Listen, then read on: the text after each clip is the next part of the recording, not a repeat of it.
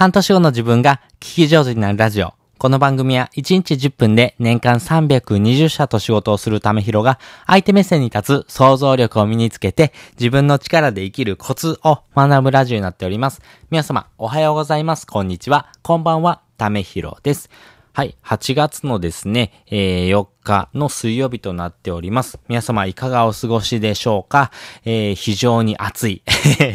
もうこの一言に尽きるんですけどもね、夏大好きなんですけども、なかなかですね、ここまで暑いとですね、えー、体調管理というものが大事になってきますからね、本当にマスク一つでですね、えー、ここまで熱中症とかですね、息苦しさっていうのを感じる夏っていうのはですね、やっぱり、えー、今年含めてですね、昨年と2 2年連続ですけども、やっぱりですね、マスクしての生活ってやっぱりですね、えー、制御された形、要はストレスが溜まるんでね、まあそういうのもですね、ちょこちょこ発散しながらですね、コツコツ頑張っていかないといけないなということなので、えー、皆さんもですね、体調管理に注意しながらですね、えー、生活を過ごしてもらいたいなというふうに思っております。で、えー、今回はですね、あの、信頼される文章の書き方っていうのをですね、ちょっとお話したいなと思うんですね。皆さんですね、文章をですね、一日も読まない日、また文章を使わない日っていうのはありますか？ほぼないと思うんですね。まあ何かしらの体調が悪いとかですね、何かしらのですね、えー、まあそういうふうな病気とかですね、えー、そういうもの以外であればですね、一日のうちで文章を書かないとかですね、読まないっていうことはないと思います。あなたのですね、身の回りに溢れてるものもですね、文章で出来上がってるものがほとんどですし、あなたがですね、例えば YouTube をですね、検索しようと思ってですね、えー、検索欄にですね、何かキーワードを書くと思うんですけども、それも文章ですね。なので、その文章っていうのはですね、当たり前にあるんですけども、そのですね、文章っていうものがですね、しっかりと使われるものなのか、使われないのものかっていうのがですね、結構ですね、えー、結構えー、明白に出てきています。で、えっ、ー、と、あなたのですね、書く文章ってものはですね、人に求められているものなのか、そして人に読まれる文章なのかっていうところがですね、あの、これは学生時代にですね、学ぶべき話なんですけども、それをですね、教えてくれる人ってのはいませんでした。なので、えー、世の中の文章はですね、えー、読まれる文章と読まれない文章っていうのがですね、はっきりと分かれています。そしてですね、読まれる文章っていうのはですね、えーまあ全体の3割程度かなと思うんですね。その他はですね、すべて読まれない文章になってしまってる。要はですね、存在してないものというふうにですね、えー、皆さんの記憶からもですね、えー、そうですし、あ、こういうふうな文字とかですね、構成っていうのはですね、皆さんにとってですね、必要でないっていうふうにですね、判断されてですね、えー、自分には関係ないものっていう形でですね、なかったことにされると。いうことがですね、往にしてあると思うんですけども、やはりですね、信頼される文章の書き方っていうのがですね、実際あります。なので、えー、この文章の書き方をですね、学んでいってもらうことによってですね、あなたがですね、えー、他の人にもですね、え、必要とされる、あなたのですね、え言葉とかですね、文章の構成をですね、えいいなというふうに思ってもらえるようなですね、書き方っていうのがですね、ありますんで、それをですね、3つコツにですね、してますからね、ぜひ、え自分のですね、えものにしてもらいたいなというふうに思ってます。で、先にですね、3つのコツをお話したいなと思ってます。1つ目はですね、損失回避。2つ目、言い換え。そして3つ目、秘密の裏技というものがありますんでね、えー、それ後で解説したいなと思います。まずですね、損失回避。です。えー、信頼されるですね、文章っていうのはですね、すべてですね、この損失回避というものから成り立っていると言っても過言ではありません。皆さんのですね、え、気になってる文章とかですね、えー、皆さんが興味あるものっていうのはですね、普段のですね、えー、課題とかですね、えちょっとした悩みっていうものを解決するためにどうしたらいいのかなというところがですね、往々にしてあると思います。もうそれをですね、えー、集めてですね、課題解決するためにはこうやったらいいんですよっていうのをですね、どんどんどんどん提示していく。もうこれだけでもですね、読まれる文章に変わっていきます。なので、えー、これを読まないとですね、あなたの悩みとかですね、あなたがですね、えー、稼げない理由とかですね、え、これからですね、あなたがですね、え、待ち受ける、こういった悩みがあるんですよ。こういった悩みをですね、解決したいと思いませんかっていうところをですね、ちゃんと提示してあげないとですね、やっぱり読まれる文章には変わっていきません。まあ、えー、よく言われるのはですね、ハームのですね、えー、文字、頭文字を取ったですね、4つのですね、キーワードというものがですね、えー、皆さんのですね、えー、興味あるポイントというふうに言われています。まあ、あの、健康であるとか、あとは夢、お金、そして人間関係。まあ、このあたりがですね、ポイントになるんですけども、まあ、このあたりのですね、えー、情報っていうのもですね、えー、ほぼ、まあ、人間のうち、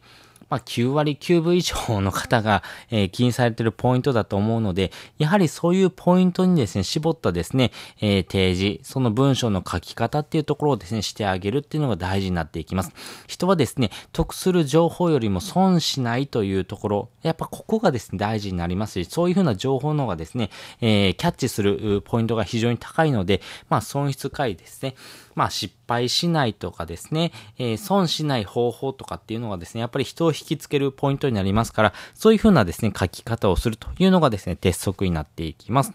で、二つ目です。言い換えなんですけども、あの、あなたのですね、文章の書き方の中でですね、あなた自身の言葉っていうものをですね、どれほど使われてますか？あなたがよく使う言葉っていうのはですね、そうですね、だいたい100から200文字程度のですね、言葉を使うと思うんですけども、世の中でですね、溢れてる言葉っていうもの、非常にいい言葉っていうのはですね、溢れてます。でもですね、それをですね、キャッチしてですね、あなたのですね、えー、言葉に変えていくってことがですね、非常に大事になっていきます。要はですね、えー、普段使っている言葉ではなくてですね、えー、多くの人がですね、あ、この言葉いいなとかですね、この言い回しいいなっていうふうにですね、思う言葉っていうのはですね、大体決まったですね、フレーズに変わっています。なので、あなたの表現の仕方とかですね、え、言葉のですね、え、チョイスというのはですね、世の中に溢れてるものからですね、キャッチした方がですね、より多くの人にですね、伝えやすいものになりますし、そういうものをですね、えー、敏感に、えー、まあ、言葉を食べるというふうな言い方になるんですけども、どんどんどんどん食べてですね、自分の中に蓄える。そしてですね、その蓄えたものをですね、使ってですね、文章を書くというのが大事になっていきますから、世の中にですね、溢れてるいい言葉とかですね、いい文章っていうのをですね、どんどんどんどんですね、取り入れる。まあ、ここのですね、えー、考え方もそうですし、インプット、そしてアウトプット前提でこのインプットをするっていうことのですね、考え方でですね、世の中のですね、見方っていうのをですね、捉えてもらいたいなというふうに思っています。で、三つ目です。三つ目はですね、秘密の裏技なんですけども、えー、このオノマトペというものをですね、実際使ってみてください。オノマトペって皆さんもうご存知だと思うんですけども、まあ表現の仕方ですね。例えばですね、えー、まあこの暑い日なのでね、えー、じりじりとですね、日が照りつけるというふうなですね、じりじりとかですね、えー、ヒリヒリする、っていうのはですね、まあ皮膚がですね、焼けるっていうのは意味合いのはですね、ヒリヒリとかですね、そういうふうにですね、オノマトピを使うというのはですね、結構大事になります。この抽象的な言葉なんですけども、まあそれを使うことによってですね、人のニュアンスっていうのもですね、えー、しっかりと伝えることもできます。例えばですね、あの学生時代こういうことってありませんでしたか？あの掃除をしてる時にですね、えー、床を磨いてると。いう時にはですね、先生がですね、床がキュッキュッというぐらいのですね、音がするまでですね、しっかりと磨いてくださいよっていうふうなですね、表現をした人もいると思います。やっぱりそういう表現をすることによってですね、床を磨くというふうなですね、表現だけではなくてですね、キュッキュッというですね、音をするまでしてくださいよというようなですね、えー、その具体的なですね、イメージというのもですね、共有することができます。なので、えー、その言葉のですね、深みっていうところをですね、プラスアルファでですね、提示することができますから、このオノマトペっていうのはですね、特にですね、人を引きつけるポイントになりますから、ぜひですね、こちらを使ってもらいたいなというふうに思っております。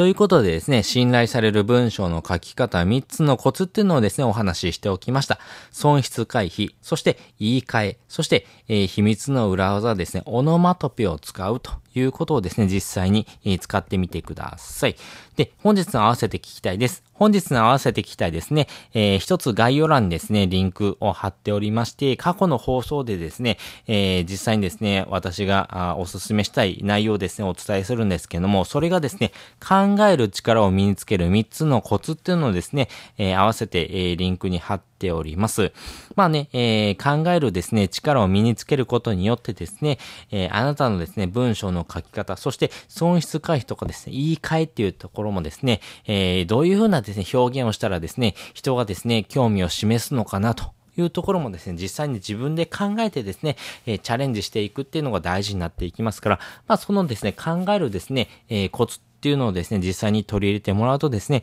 より多くの人にですね、刺さるですね、ポイントをですね、えー、見つけることができると思います。まあ、世の中の人はですね、考えるっていうことをですね、省いてあげるってことがですね、結構大事になっていくんですけども、実際にですね、えー、考えるっていうことをですね、放棄してしまうとですね、あなたのですね、えー、これからの人生の歩み方っていうのがガクッとですね、えー、レベルが低下してしまいますからね、この自分で考えて自分で行動するっていうことをですね、どんどんどんどんブラッシュアップしていける人ほどですね、これからお金を稼いでいきやすいということがありますから、ぜひですね、この文章の書き方とですね、自分で考えて行動するっていうところ、まあ、あの、やったことをですね、振り返るっていうのも一つなんですけども、まあ、そういうところもですね、含めてですね、えー、合わせて聞いてもらうとですね、より深く理解ができるかなというふうに思っております。で、もう一つですね、リンク貼っておるんですけども、これがですね、すでに6万人以上の方がですね、使ってるですね、無料でお金がですね、えー、稼ぐ方法をですね、学べるツールをですね、リンクを貼っております。これがですね、池早メルマガというものになってます。この池早メルマガめちゃめちゃですね、有益なんですけども、無料で学べることができるツールになってます。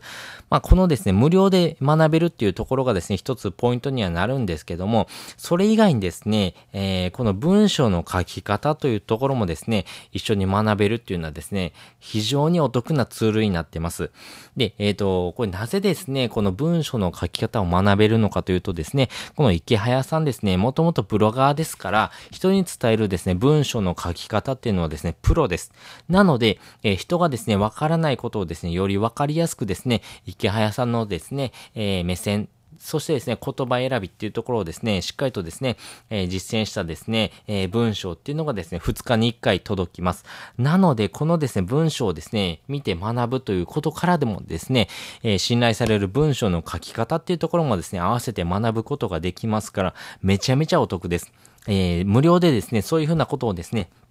学べますし、合わせてですね、えー、ゼロからですね、お金を稼いでいく、その仕組みをですね、どのように作ったらいいのかっていうところもですね、合わせて学ぶことができますから、一石二鳥のツールですからね、えー、このですね、無料の機会にですね、ぜひ使ってみてください。もうすでにですね、6万人以上の方が使われてますし、必要なのはですね、メールアドレスだけです。そしてですね、登録するとですね、えー、まあ、あの30万円分ぐらいのですね、教材がですね、無料で、え、もらえますからね、ぜひそれをもらってみてください。で、えー、皆さん心配されてるのがですね、何か有料教材買わないといけないのかな。とかですね、買わされるんじゃないのっていうふうにですね、思われてる方もいらっしゃると思うんですけども、そこは安心してください。むしろですね、えー、池原さんがその有料教材のですね、販売もされてるんですけども、むしろですね、買わないでくださいっていうふうに言われてます。私もですね、購入したことがありません。なのでですね、安心してくださいね。あの、自分に合ったですね、レベルに到達してですね、それでもですね、上を目指したいという方はですね、ぜひ購入してもらいたいんですけども、初心者の方にはですね、えー、まだ、あそこまでのですね、ですね、レベルに行ってない方はですね、そういうものをですね、えー、購入したとしてもですね、自分のですね、えー、まあ、チャレンジの内容に合わなかったりとかですね、なので、えー、それを読んでもですね、ちょっと理解ができないっていうことになりますから、ぜひですね、そういうので、ミスマッチをですね、えー、なくすためにですね、有料教材っていうのを極力買わないっていうところをですね、前提にお伝えされてますからね、えー、そういったところも安心設計ですし、えー、毎日ですね、えー、まあ届くですね、メール、2日に1回届くメールにですね、あの、解約ボタンっていうのがついてますからね、ちょっと自分に合わないなと思ったらですね、解約ボタンをですね、ワンクリックでですね、解約できる安心設計にもなってますからね、まあそういったところもですね、えー使いやすいというところがありますから、こちらもですね、合わせてですね、文章の書き方を学ぶツールとしてですね、活用してみてください。ということで本日もですね、お聴きいただきましてありがとうございました。また次回もですね、よかったら聞いてみてください。それじゃあ、またね。